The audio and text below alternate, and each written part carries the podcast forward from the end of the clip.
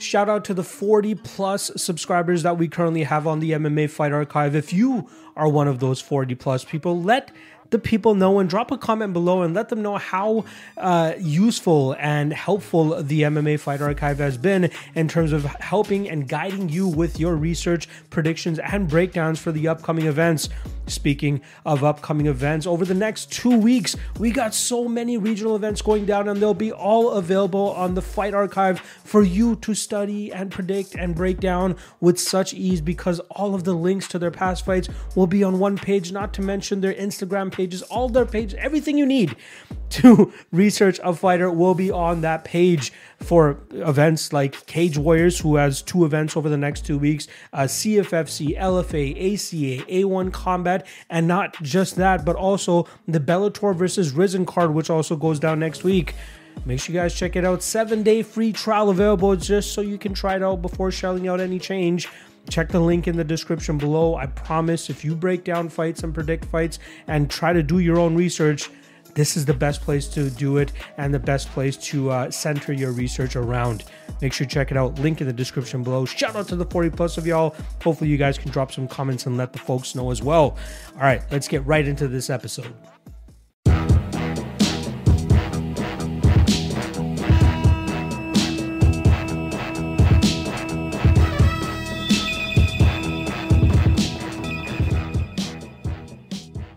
Welcome to another episode of the MMA Lockcast. I'm your host, Manpreet, aka MMA Lock of the Night, and your boy on social media at MMA LOTN.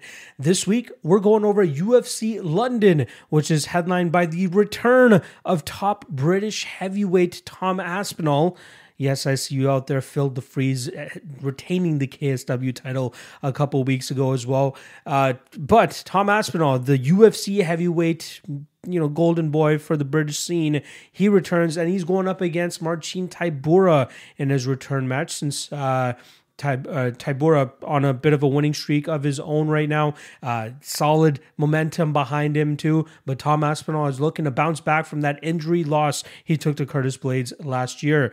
Co-main event has the fan favorite Molly Meatball McCann taking on a can, I must say, just to try to get back in the win column. Not to mention a bunch of other great fights, including Nathaniel Wood against Andre Fili. That's a great fight as well. Uh, so many great fights. We've got 15 fights on this card to break down and to look forward to, and I believe it's going to be going down afternoon time, at least for the North uh, North American folks. So we get some nice uh, lunchtime fights to to digest and consume as well. So I'm looking forward to that before we get into that, let's just go over the lock of the night and dog of the night predictions from last week's card. Pretty good prediction uh, you know, for me, like best predictions went 11 and 2. Uh, of you know, predictions in terms of fighters winning went 10 and 3. Not too bad. Uh, great work all around in terms of you know the uh, the the the parlays and all that stuff did pretty well. But in terms of the lock of the night, Evan Elder comes through relative. He's had a little bit of a scare in the second round where he got hurt by Valdez, but showed great discipline and great ability to battle back from adversity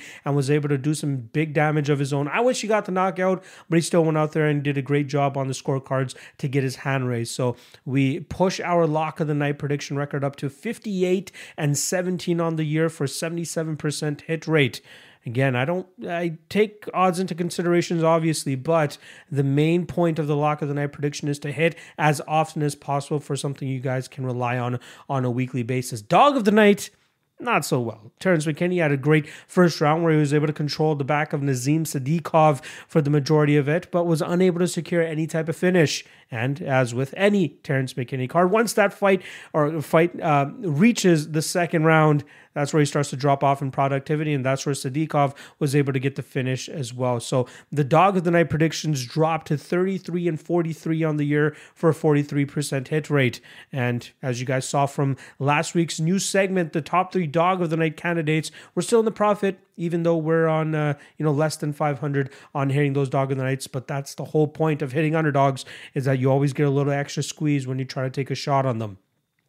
Uh, ne- this weekend, actually, we got two regional events coming up LFA 163 as well as Cage Warriors. I believe it's 157 or 158. I could be off on the number, but either way, two regional events that I'll be breaking down strictly on the Patreon. So if you want to get written breakdowns for those and see what action and predictions I'm looking at, the only place to get it for myself is in the Patreon. Link to that is in the description below. Don't get it mixed up with the MMA Fight Archive, which is where you'll find direct links to past fights from all opponent or fighters on upcoming cards. It's my personal Patreon, the Lock of the Night Patreon. Check the link in the description below, and you won't regret it. And lastly, last plug for you guys, GodzillaWins.com. Shout out to those guys for giving me a platform to drop some written breakdowns for you guys on a weekly basis. Wednesdays, we drop the main event breakdown where I give you guys my best spot, whether it's an over, prop, or even just a straight up money line on the upcoming UFC's card. Or on Thursdays, when I drop my three best money line article, uh, where you guys can find out which I which money lines I feel are the three best for the upcoming UFC card. Pretty self explanatory there. I post the links to those articles in the description below of this podcast once I drop them, which is usually Wednesday for the main event and Thursday for the three best money line uh, spots as well. So make sure you guys check that out. And shout out to Godzilla Wins. Make sure you guys follow them. And I'll be reappearing on their podcast on Saturday for uh, not this Saturday, but next Saturday for UFC 290, 291, uh, breaking down Poirier versus Gaethje 2. So make sure you guys check that out. All right. Without further ado, we got 15 fights to get through. Let's get right into it. Kicking things off in the flyweight division, we got 14 and 3 Jafel Filho going up against 16 and 5 Daniel Barez. Starting off on the Filho side, he is no stranger to fighting in London as he actually competed on the last London card earlier this year when he took on Mohammed Mokaev and you know had some bright moments that night. We saw him actually have a very near uh, submission with a beautiful knee bar that he set up against Mokaev in the third round, and it seemed like he hyperextended it. It seemed like Mokaev, you know, was in some pain, but did a very good job in terms of not tapping or at least letting out some sort of verbal tap. And he eventually got out of that knee bar, getting the back of Filho and submitting him with a couple seconds left on the clock. Filho is a Nova União product. Growing up in the gym, pretty much training around Jose Aldo, has a great overall game, BJJ black belt, and very aggressive with his striking style. He got his UFC contract through the contender series where he knocked his opponent out in the third round. But I think more often than not, he prefers to take fights to the ground and try to do damage from on top, open up submission opportunities, or just control his opponents and get wins by decision. His opponent this weekend, Daniel Barez, is a former contender series alum who came up short against Carlos Hernandez back in 2021 and ultimately was passed up that night, even though it was a very close fight and a very close loss. Luckily for him, he went 4 0 over his next four fights, finishing all four of his opponents in the first round. It showcased that he is a very dangerous fighter. And even though he's 34 years old, he is a fighter that deserves to be in the UFC, given that he can ha- probably have success against at least the middle to bottom half of the flyweight division. He's a Spanish born fighter, but actually trains down in Mexico at the Entram gym where you can see him training alongside guys like Edgar Chairez, who is pretty much been one of his closest training partners as of late. But Barez is a great overall fighter, great aggression, forward movement, and throws with power. And I'm very happy that the UFC decided to sign him because I'm sure he can deliver on some very fun fights. Look forward to this Spaniard to take center stage this weekend and let's see if he can get a victory in his first UFC fight. This is a phenomenal fight to kick off the UFC prelim card, considering the fact that these guys are right now at a pick 'em, at least at the time of this recording, but the way that they both bring the fight to each other. However, I'm going to lean with the Spanish side here, the Spaniard side, and Daniel Barez, as I believe his striking advantage and aggressiveness will allow him to push the pressure against Filho and really put the hurting on him there. Filho could have some success if he's able to take this fight to the ground, but I expect that the damage heavy approach of Barez and his striking advantage will likely be his key to victory in this fight. Filho, again, not a pushover by any means, and this pick odds or, or these pick odds are a perfect example of how close this fight is going to be. But I'm going to go with the Spaniard, like I said, more damage, more, uh, well, straight up, just more damage. I'm taking Barez by decision. Next up in the women's strawweight division, we got 5 0 Shauna Bannon going up against 8 3 1 Bruna Brasil. Starting off on the Bannon side, she makes her UFC debut after turning pro in April of 2022, and she was able to put together five straight victories, including two wins on the Invicta scene before the UFC decided to sign her, given the amount of popularity and fan base that she has over there in Ireland and in the UK. She comes from a striking background, but she showcases solid grappling chops uh, through her first five professional fights. But she doesn't just have five fights, as she's been through a pretty solid amateur career as well, where she put together a nine and three record. Her last loss, which was in her amateur days, came against PFL standout Dakota Ditcheva, which is not a bad loss at all. She put together 10 straight victories after that loss, and I believe she might be a little green still coming into the UFC as she hasn't really faced the highest level of competition, but she shows some great technique and some great skills that she could possibly be successful at this point in her career against the lower half of the strawweight division. She's fun, she's exciting, and she is a developing prospect. I look forward to seeing whether this is too much too soon for her or if she has what it takes to be successful.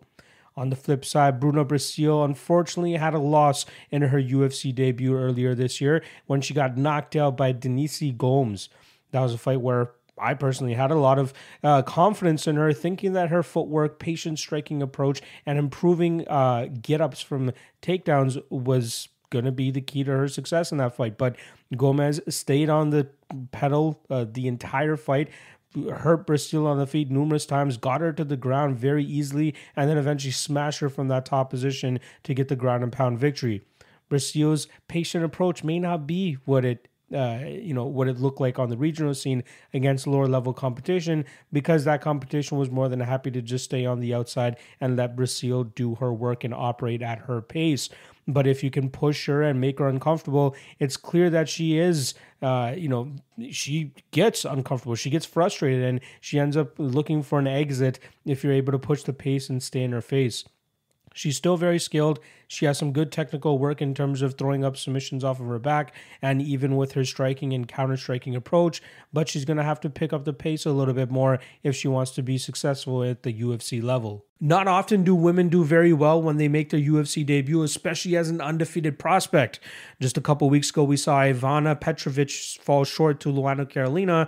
However, it's every fight being a different stylistic clash, every fight being a different puzzle to solve. I feel like Bannon has the aggressiveness required to give a woman like Bruna Brasil some issues. I used to be pretty big on Brasil, but it's obvious that she uh, falters when she is the nail in the equation. And I feel that that's what she's going to be here. So it's going to be the forward pressure, forward movement, aggressiveness, and takedowns of Bannon that will likely get her w- win in this matchup by decision. She's currently a small underdog. Thinks she's worth the price here. Again, got to be careful with these debuting women, but I feel like stylistically speaking, Bannon is the side here. And like I said, I'm going to take her to win by decision.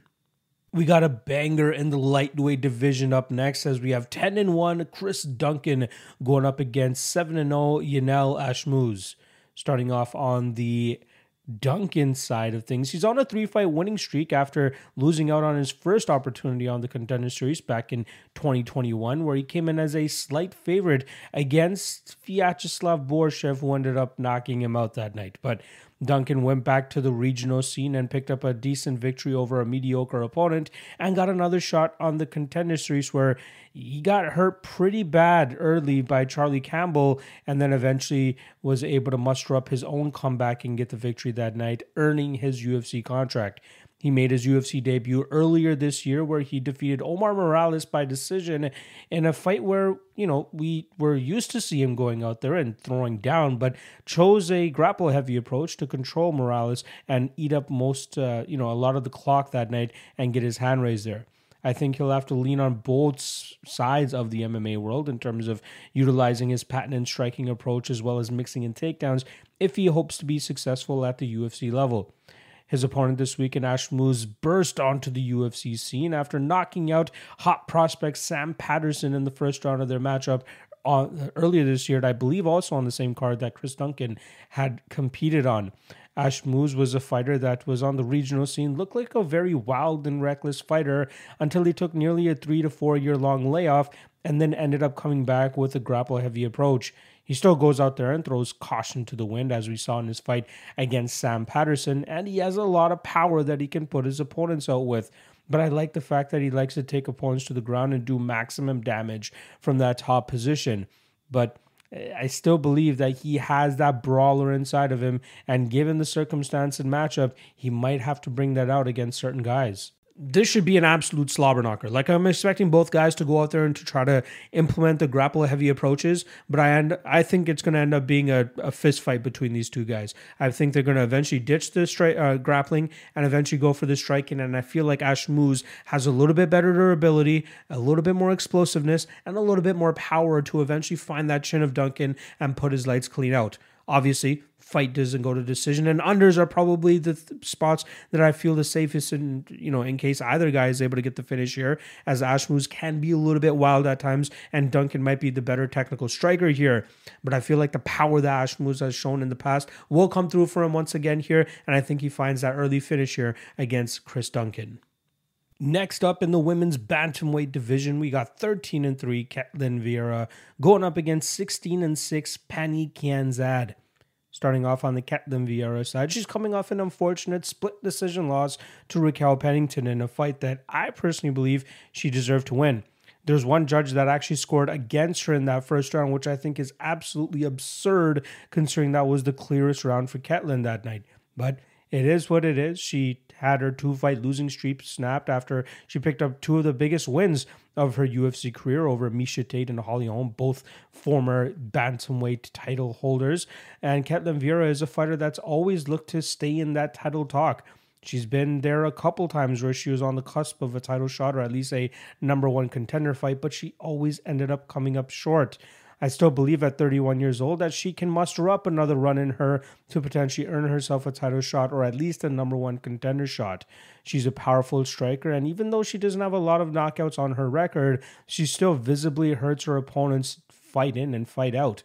On the flip side, with Pannie Zad. she's coming off a victory over Lina Länsberg by decision.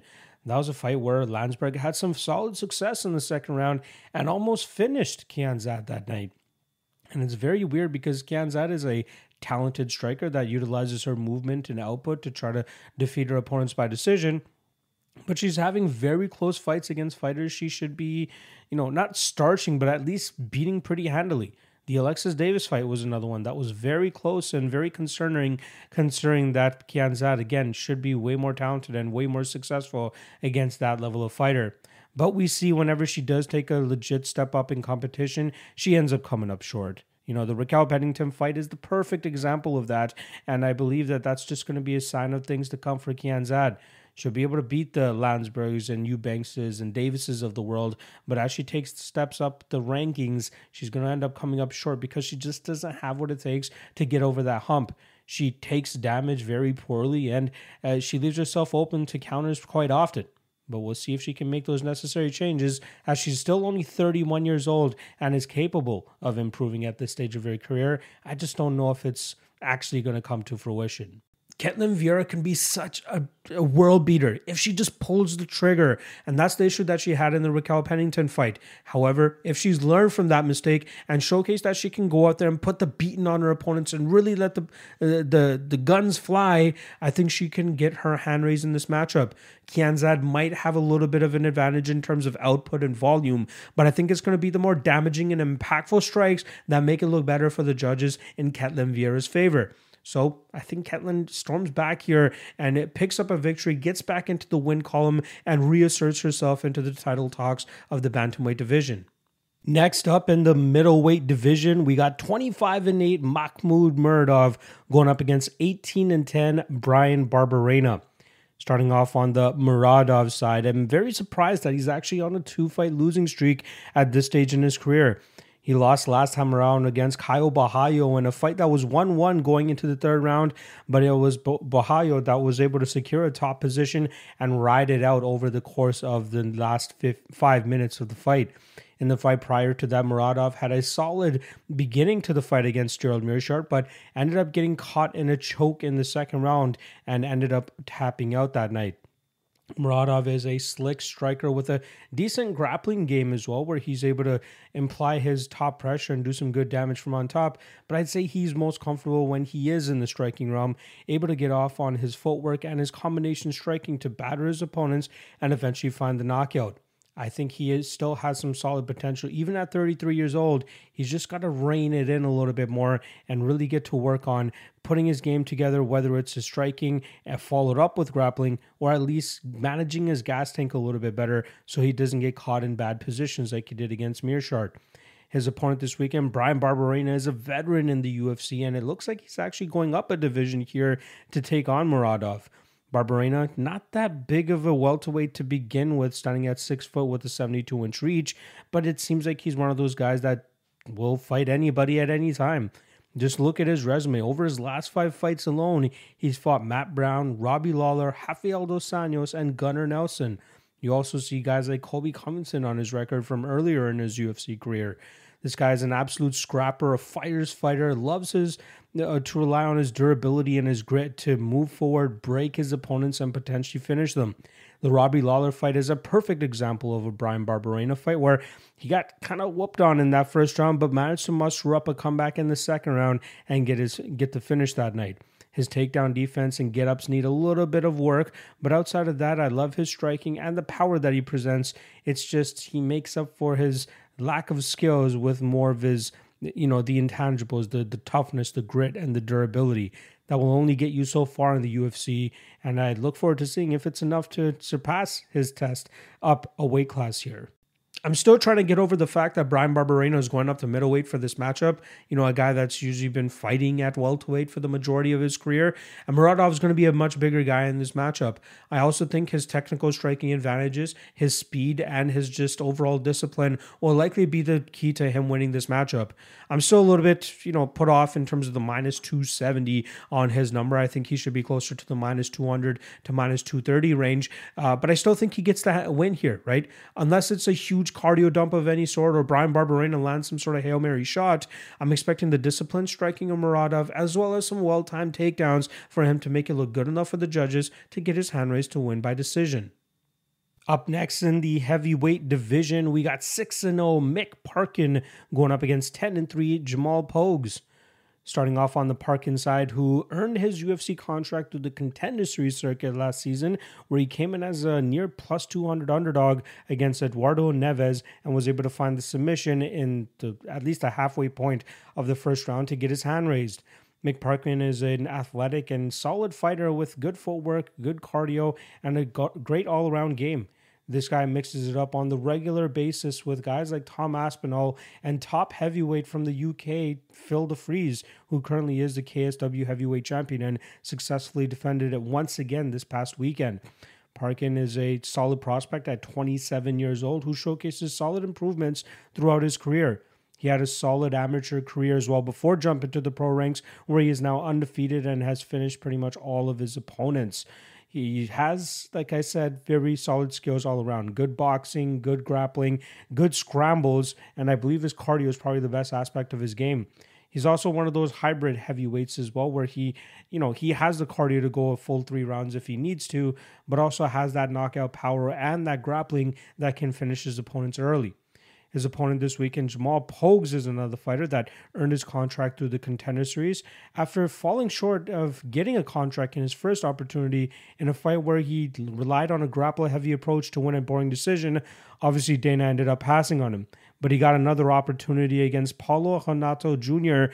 Uh, in 2022 in a fight where he was able to just touch up Renato and eventually get his contract because of the handiwork that he was showcasing that night. A couple flying knees as well, which ended up getting his hand raised. He made his successful UFC debut earlier this year against Josh Parisian, where he utilized a takedown heavy approach once again to try to get his hand raised. I was kind of, you know, he was my lock of the night prediction that night, but I thought he was a little bit lacking in terms of actually dishing out much damage that night. He was lucky that he was able to control it for as long as he was because when Parisian did get back to his feet, Parisian was the one that was landing more significant damage. And I was kind of happy that the judges decided to give it to Pogues once the decision was actually read. Pogues still has plenty of time to improve at 27 years old and has a solid all around skill set, but I think he needs to focus more so on the damage rather than just trying to grind these guys down because if he starts fighting higher levels opponents that can shut down his grappling game, then he might get out damaged rather than out controlled. So I'm curious to see how he looks to improve this time around and what he learned from his last fight, which was closer than it should have been. Mick Parkin is still relatively unproven against legitimate opponents. However, I feel like he has all the athletic capabilities in this matchup, the scrambling ability to make it difficult for Pogues to get off much of a grapple heavy approach, not to mention the hometown advantage, and not to mention great training partners to help him get ready to fight a guys at this level his striking advantage, his speed advantage, and I believe just his overall grappling as well that he can implement in this fight will make it difficult for Pogues to have much success. Pogues could have a little bit of success, don't get me wrong, in the early wrestling exchanges where he could get some takedowns and do some good work from on top. But I think the longer that this fight goes into deep waters, we'll see Parkin be able to scramble, be able to reverse, and get into some great positions where he can do damage from on top and potentially even find a finish. So I'm going to take Parkin as a dog. I think he's a very solid dog in the spot. He's being overlooked because of his contender series resume and the fact that he doesn't have as many quality wins as Jamal Pogues, but that's also because Parkin hasn't had those opportunities yet. Give me Parkin and Parkin to win inside the distance, and probably one of the better underdogs on the card, in my opinion. Heading back to the lightweight division, we got 16 and 6 Mark Diakiese going up against 19 and 3 Joel Alvarez. Starting off on the Diakiese side of things here, he's coming off a loss to Michael Johnson, which ended up snapping a two fight winning streak. That two fight winning streak was when Mark Diakiese turned into Mark D1 Casey as he ended up landing 19 takedowns combined through those two fights, controlling his opponents for pretty much, I believe it was like 27 or 28 minutes of the 30 minutes that he competed against them. However, Michael Johnson had the perfect game plan against him as he was able to stop the takedowns, all six of them that Diakiese was shooting, and was able to beat up Diakiese on the feet with his slicker striking approach. Diakiese is a decent striker in his own right, a little bit more flashy than he is technical, but still has some solid power and some speed to go with it. I wonder how he'll look to change his game up after the grapple heavy approach didn't work for a third time in a row, or if he thinks he can get away with it once again and will rely on it more so this time around. But he is a guy that came into the UFC known as a flashy and technical or flashy striker with big power. I like that he's evolving and maturing into a more overall fighter, but I wonder how far that's even going to take him at this stage of his career. His opponent this weekend, Joel Alvarez, took the second loss in his UFC career last time around against Arman Tsarukyan. However, we can't really bat an eye on it considering the guy is a pretty solid fighter. You know, he's a, one of the biggest heavy or lightweights we've seen in the UFC, standing at six foot three with a 77 inch reach. He went on a four fight winning streak where he finished all four of his opponents, Danilo Belluardo, Joe Duffy, Alexander Yakovlev, and Thiago Moises, the last of which he absolutely disrespected that night, walked through and finished within a minute of their fight. His only losses coming to guys like Arman Tsarukyan and Damir Ismagulov since joining the UFC, you believe that he could still have some solid success and good potential considering the size that he brings to the division and the violence that he brings to the decision uh, or, or, to the division. Uh, you know, just with his aggressiveness, with his power, and just his forward movement. Even when he's put on his back, he does a good job in terms of staying active with elbows and throwing up submissions or looking for reversal opportunities so that he can get back to dishing out damage from a more dominant position. I'm very excited for his return since he's been out for a while now, and I look forward to seeing if he can muster up that same confidence and that success that he had during the four fight winning streak before the Tsarukyan fight. I don't think Mark Diakiese does well under pressure, and he's going to be feeling every bit of that pressure here against the Spaniard and Joel Alvarez. I think Alvarez is pissed off and ready to get back in the cage after that unfortunate loss to Arman Tsarukyan, which could have propped him up at the top of the lightweight division, but he still has it in him to go out there and get those dominant victories. And I feel like Diakiese, as we saw in his fight against Rafael Alves, is a guy that will crack under that pressure.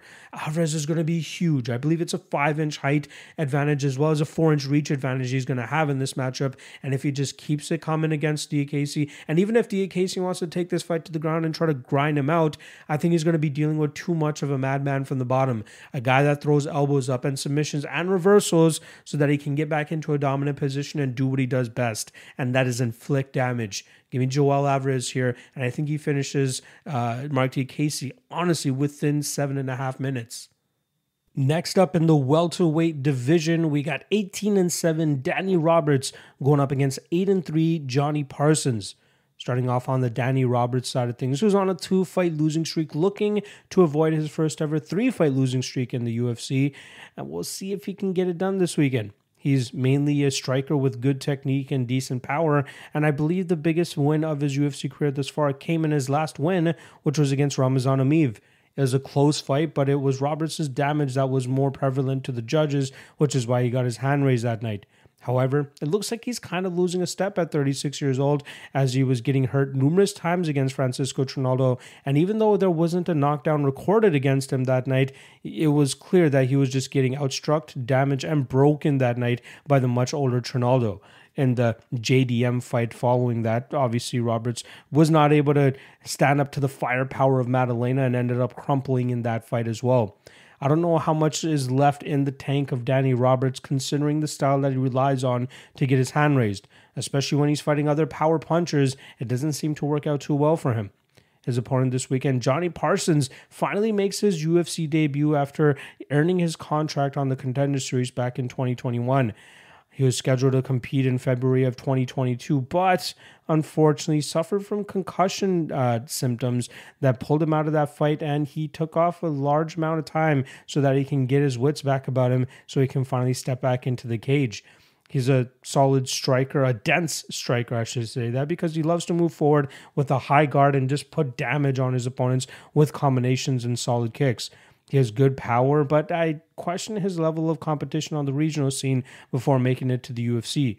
The win over Solomon Renfro was very close, but it was still enough for him to get his hand raised that night.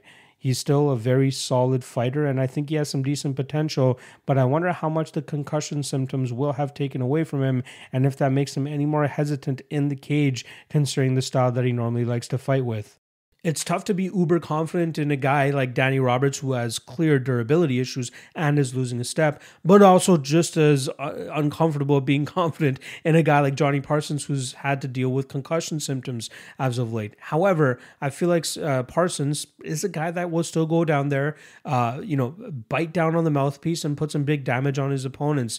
Danny Roberts might have the technical striking advantage here, but all of that technique will go out the window as Parsons starts to land his damage.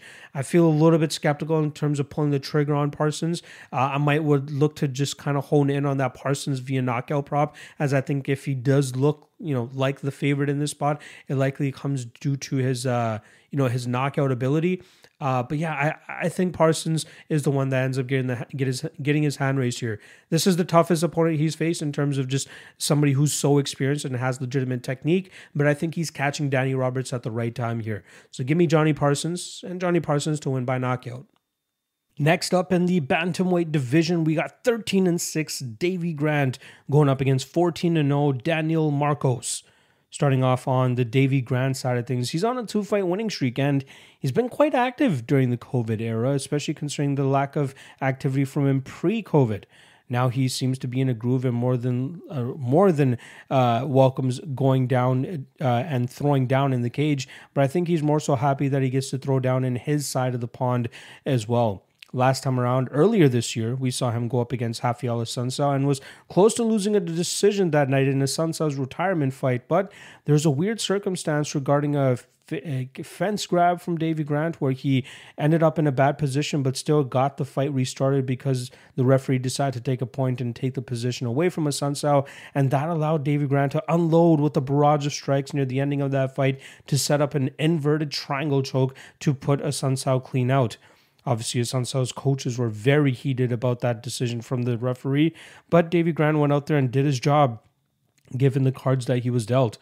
Grant is a very aggressive fighter that likes to put his punches together and try to knock his opponents out, just like he did against Louis Smolka and even Jonathan Martinez.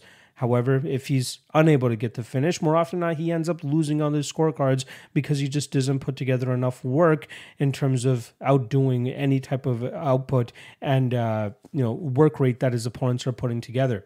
His opponent this weekend, Daniel Marcos, is an undefeated 14 0 prospect who made a successful UFC debut earlier this year against Simon Oliveira.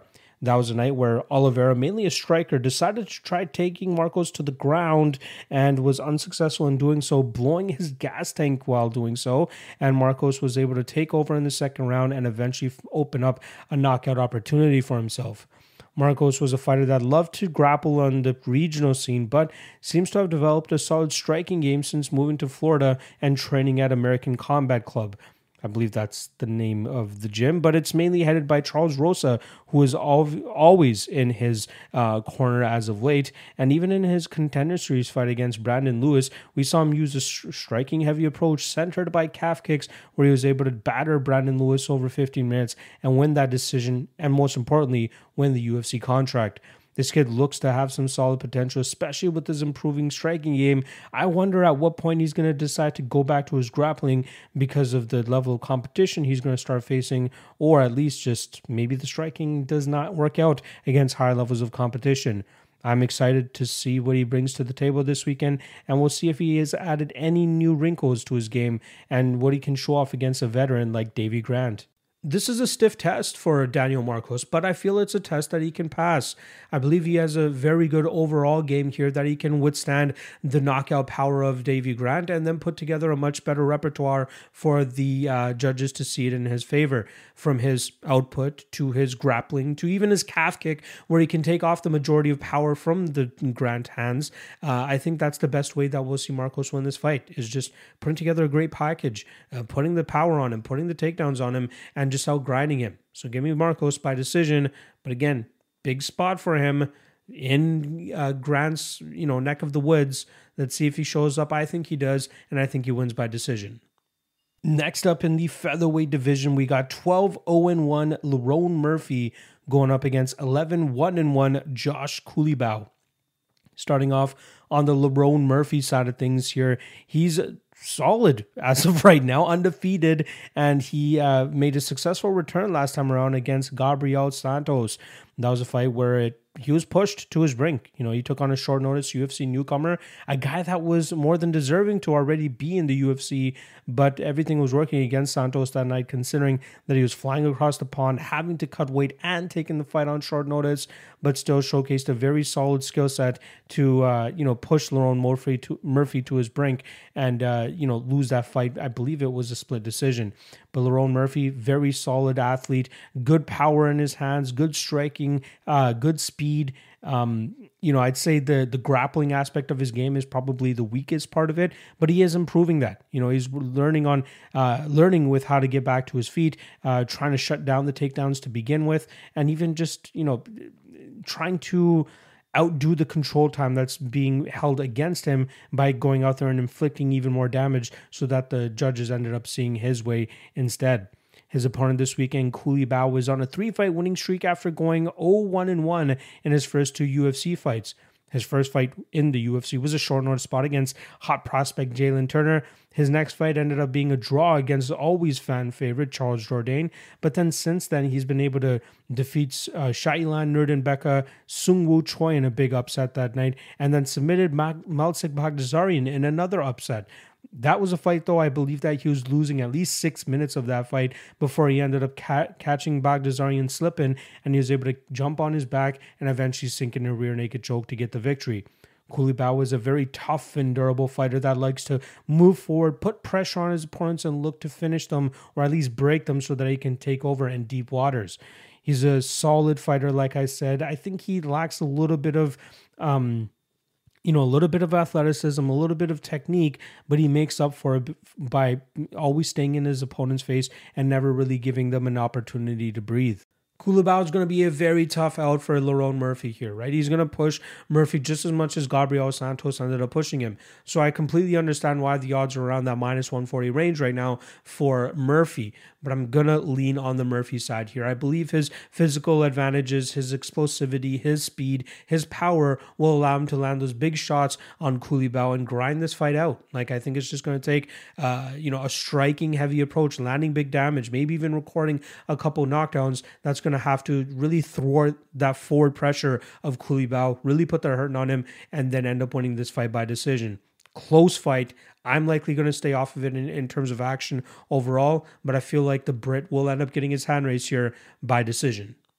Next up in the lightweight division, we got 12 4 and 1 Jai Herbert going up against 13 and 4 Fares Ziam.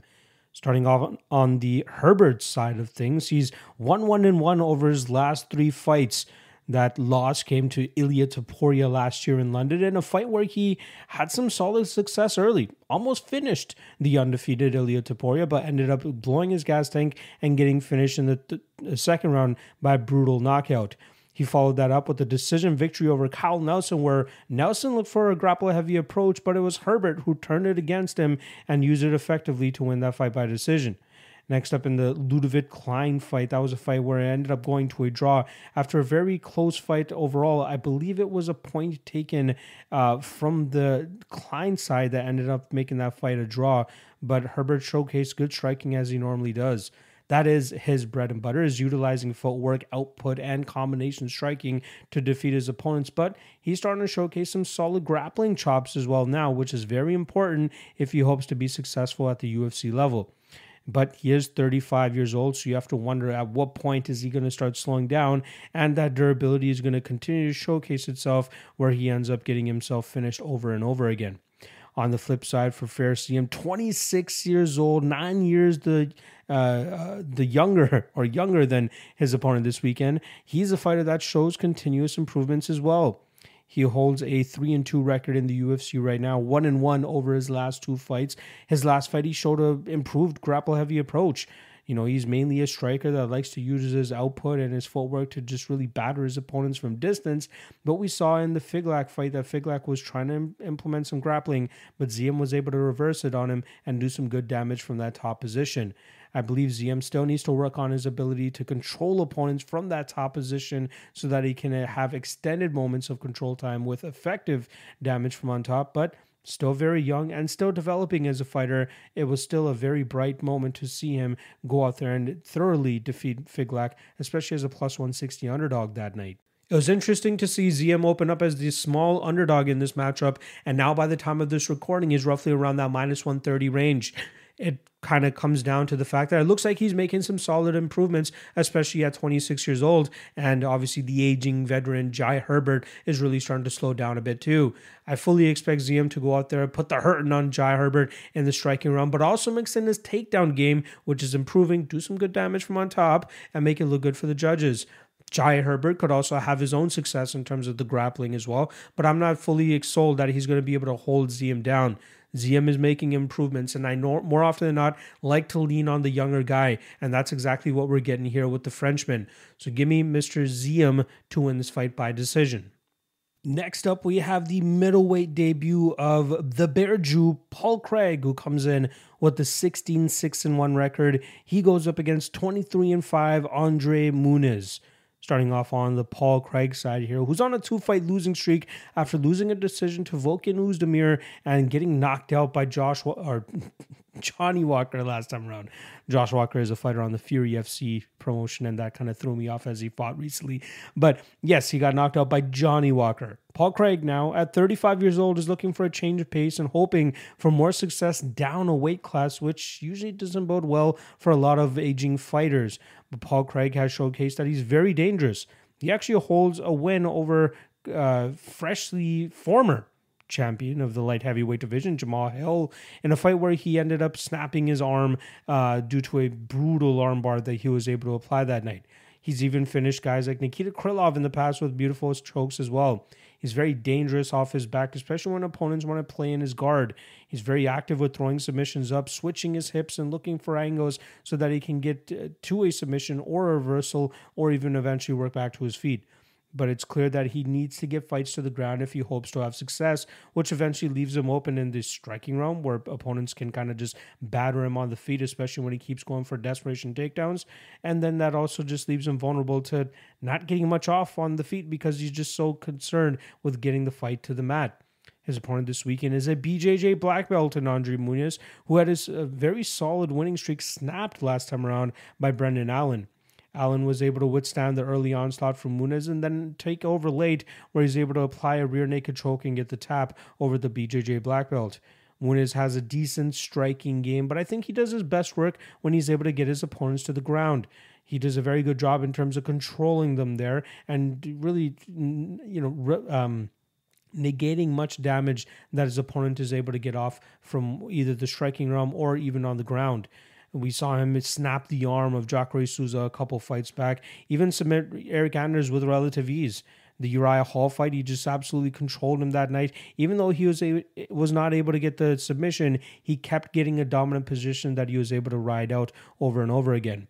At 33 years old, Muniz really needs to get it going again, especially if he hopes to build himself back up to a potential title shot, especially with getting his hype derailed last time around against Brendan Allen. I usually don't like reading into narratives too much, especially the you know, there's always some wacky narrative out there. But the one narrative that's coming into this matchup, which I kind of think rings true, is usually guys that are in, you know, the 35, 36, or even anywhere over 35 year old range, if uh, they're going down in weight, especially a, a, tremendous drop from, you know, a 20 pound weight drop. We're talking about 205 to 185 for a guy like Paul Craig, usually doesn't bode well for them. Uh, a guy like Muniz, who's, you know, been fighting at 185 uh, pounds for the majority of his career, not to mention had a very solid winning streak going on before that uh, Brendan Allen fight. I think this is a fight that's likely in his favor. I think his BJJ black belt will allow him to stay safe on the ground should he look to take it there. But I also think he ends up being the better striker here, as Paul Craig is a little bit too wild when he starts getting into his striking exchanges. And I think that's where Muniz can either counter him effectively or even change levels, get the fight to the ground, and get into a safe position where he can grind him out. I feel like people just remember, you know, Paul Craig just latching onto these submissions and being super dangerous there, which he is. You know, I think he's an anomaly in terms of how dangerous he is off of his back. But I feel like a you know a well thought out veteran, eh, a black belt veteran like Muniz should be able to stay safe from that top position and grind him out. If you look through the tape, there is tape of Paul Craig being grinded out from that top position. You just have to know how to do it. And yes, Muniz did get uh, submitted in his last matchup against Brendan Allen, but that was a fight in which he was not able to dictate the pace when he can, like he did in the Uriah Hall fight. That's where he's able to grind these guys out over 15 minutes and not really have to worry about a slip up in his submission defense and end up getting finished. So I think Muniz is the side here. The chalk a little bit too much, if I'm being honest, but I think he is the side. The narrative has him as the side as well. So give me Muniz to win this fight by decision. Next up in the featherweight division, we have 19 and 5 Nathaniel Wood going up against 22 and 9 Andre Fili. Starting off on the Nathaniel Woods side of things here, he's actually riding a two fight winning streak, but the most important aspect of his game is the fact that he's at featherweight now. He was a very big bantamweight, standing at five foot six with a 69 inch reach, and he was clearly diminished from the cardio uh, dump that he was receiving after having to cut so much weight, making that 135 pound limit. But he looks very healthy and excited now at this 145 pound weight class, especially with the upset victory that he was able to pull off last time around against fan favorite Charles Jourdain. What is a guy that was very highly touted coming into the UFC. You know, had a little bit of a roller coaster career, but still has the youth at 29 years old and the potential to be a very high level opponent, especially at this new weight class. He's a very good striker, very patient, calm, and technical, but also has a very good ground game that he could take his opponents to the mat and control them from on top, maybe even opening up submission opportunities for himself as well. His opponent this weekend is a veteran in the UFC at this point. Andre Touchy is coming off a victory, a split decision victory over Bill Algeo. He's a guy that has found it very difficult to really find his footing inside the UFC, having a roughly a 500 uh, record with the promotion. He's a solid loose striker that likes to throw unorthodox combinations and even has a decent grappling game if he needs to rely on that too. But it's obvious when he takes steps up in competition, he usually ends up coming up short. You know, losing to guys like Bryce Mitchell and Joanderson Brito just lets you know everything you need to know. He's a good veteran, good experience, good technical striking, but I believe that he just has, you know, he, doesn't have what it takes to break through to that next level. I don't know what it is, whether it's just a mindset thing or just a lack of technical skills at times. He has all the experience in the world. He has a solid 22 and 9 record as well, but it just showcases when he fights higher levels of competition, it just doesn't end up working out well for him. I think this is the weight class that Nathaniel Wood needed this entire time. You know, we know weight cuts or drastic weight cuts do a lot of negatives for a lot of fighters, especially in the durability and cardio realm. And I feel like at 145 now, Nathaniel Wood will fit into this weight class perfectly and mix that with his skill and his talent level. This guy should be able to crack that top 15, maybe even top 10. He has good overall game from a very patient striking style from the distance where he's able to pick his apart or pick his opponents apart or drag them to the ground and grind them up from on top like he did against Charles Jourdain.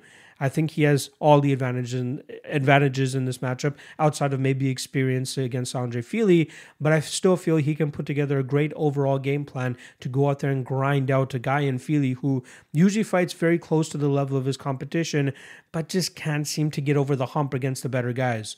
Nathaniel Wood is the better guy. So give me Nathaniel Wood to win this fight by decision. The co main event goes down in the women's flyweight division as we have fan favorite 13 and 5 Molly Meatball McCann going up against 10 7 1 Yulia Stoliarenko. Starting off on the Molly McCann side, she had a solid three fight winning streak going on, especially with two devastating knockouts to close out that winning streak. Unfortunately, she bit off a little bit more than she could chew late last year, where she took on Erin Blanchfield and absolutely got trucked that night. Blanchfield was able to get that fight down within about 30 to 40 seconds of that fight starting, eventually getting that crucifix position and locking up that Kimura where she was able to get the tap. However, I got to give Molly some credit. Molly has definitely improved from when she originally came to the UFC. She has some solid boxing technique, good pressure, and good pace where she's able to stay in her opponent's face and really put the hurting on them.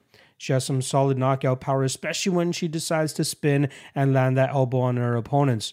She's also showcased a decent grappling game in the past against lower level competition, but I really think it's where she shines in regards to when she gets her striking going. Again, staying in her opponent's face and putting that pressure on them with big punches and a lot of volume as well.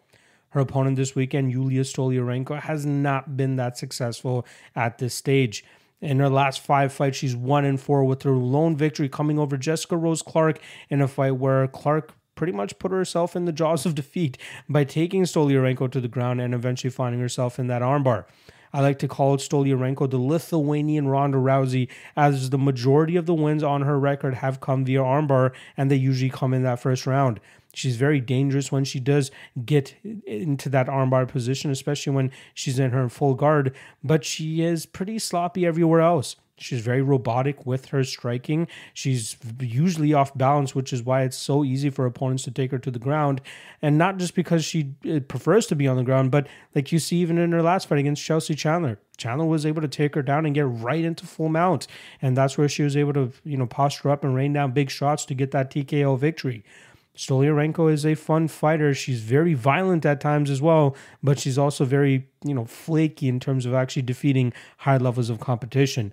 We've seen Julia Avila, uh, Alexis Davis, Yana Santos just grind her out and keep her away from that armbar that she just always looks to uh, find on her opponents. It's obvious why the UFC decided to give her this opportunity, and it might also be the last opportunity she has in the UFC.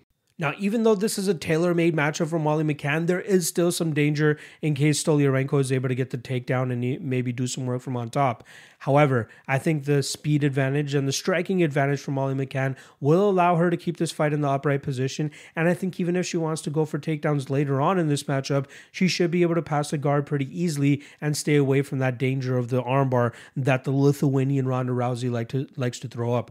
There's a reason they gave her Stoliarenko. There's a reason they put her in the co-main event. They want her to get a victory and they want the crowd to go into a ruckus in anticipation for the main event for Tom Aspinall to eventually walk out.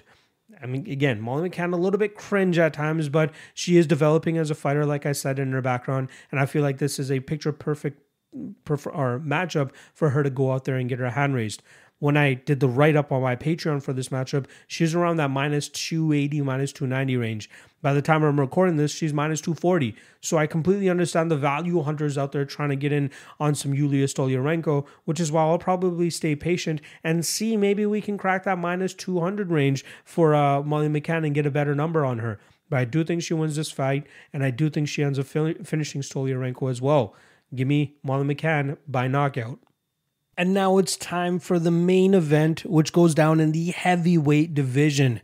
We have the return of 12 and 3 Tom Aspinall as he goes up against 24 and 7 Marcin Tybura. Starting off on the Tom Aspinall side of things, he was a very hot prospect in the UFC, finishing all of his opponents relatively early before he ran into Curtis Blaydes. That was a fight that unfortunately did not last that long, as Blaydes ended up winning that fight by injury.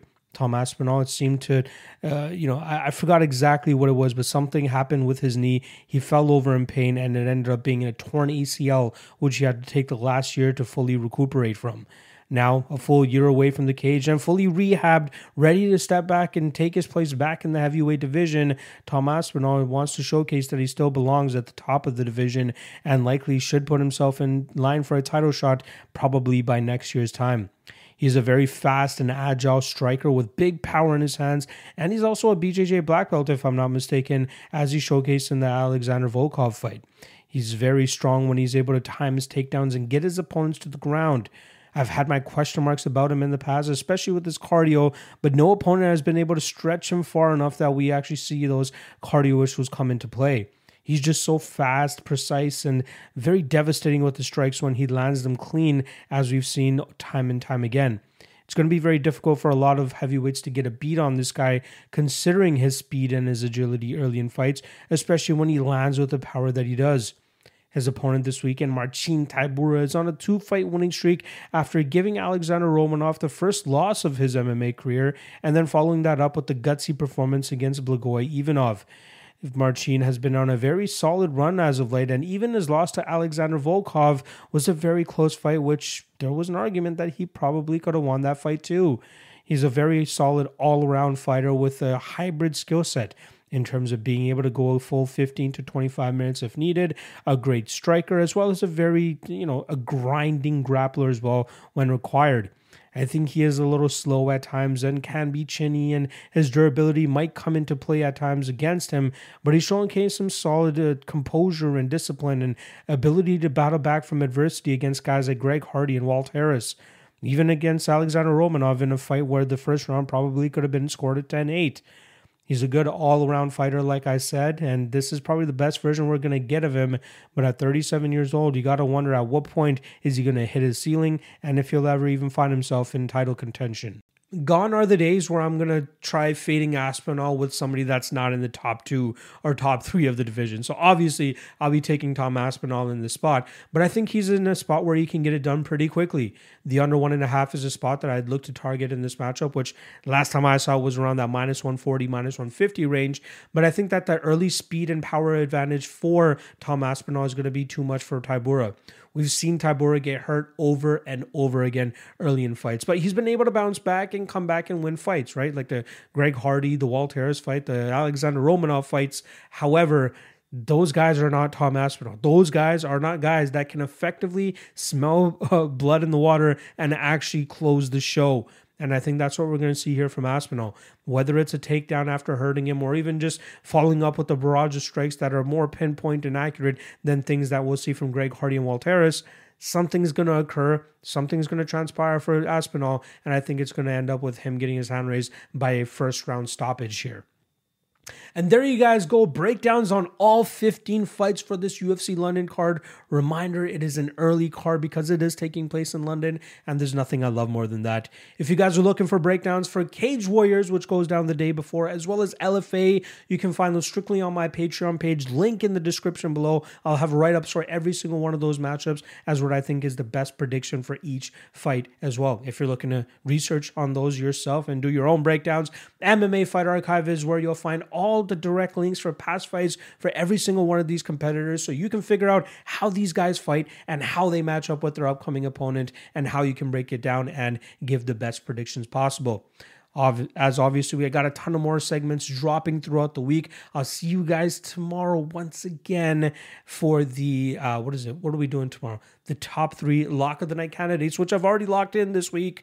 If you want to know what it is, check the Patreon page, my personal Patreon page. Otherwise, you can find out what my top three candidates are for the lock of the night prediction, and I'll see you guys for that tomorrow. Peace.